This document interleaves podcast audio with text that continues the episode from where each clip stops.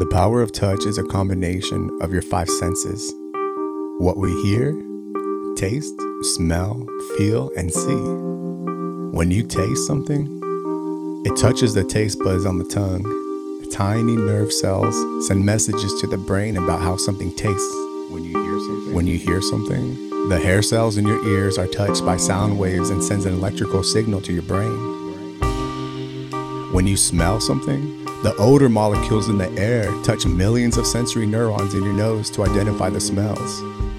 In order to physically feel something, our brain has special nerve receptors embedded in our skin, muscles, joints, and organs, so we can feel. And in order to visually see something, light has to touch the photoreceptors in our eyes that sends an electrical signal to our brains and presents the images you see. All we have is this present moment. I can see you, and you can see me. Those are the only possibilities, outcomes between imagination and self belief. Have you ever wondered how many worlds are out there? How many levels to life are out there? From the spiritual world, quantum world, the religious to the consciousness. I can only hope, pray, and believe that there are many levels to life on this journey to guide me. Guide me. Each level provides us with a unique perspective on the universe and our place in it. I've been born and reborn time and time again, accepting my faith and accepting my fate on several occasions. to guide me. Some good, some bad, but they're all life experiences. And life experiences are something we can physically touch and see. And that's what this message is about today. The power of touch, specifically how it exists in our world physically.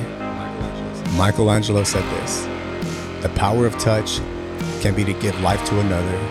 And he was absolutely right. We can't touch the past and we can't touch the future. All we have is the present, the right now, this moment. moment. The power of touch provides its own language through electrical signals, a language that is essential to what it means to be human, which means our brain's language isn't English. no, it's touch. People can identify love, gratitude, compassion from just touching another person's hands, only through the power of touch. The power of touch signals safety and trust. A simple, warm touch of someone's face, neck, or abdomen can calm stress and release oxytocin, aka the love hormone.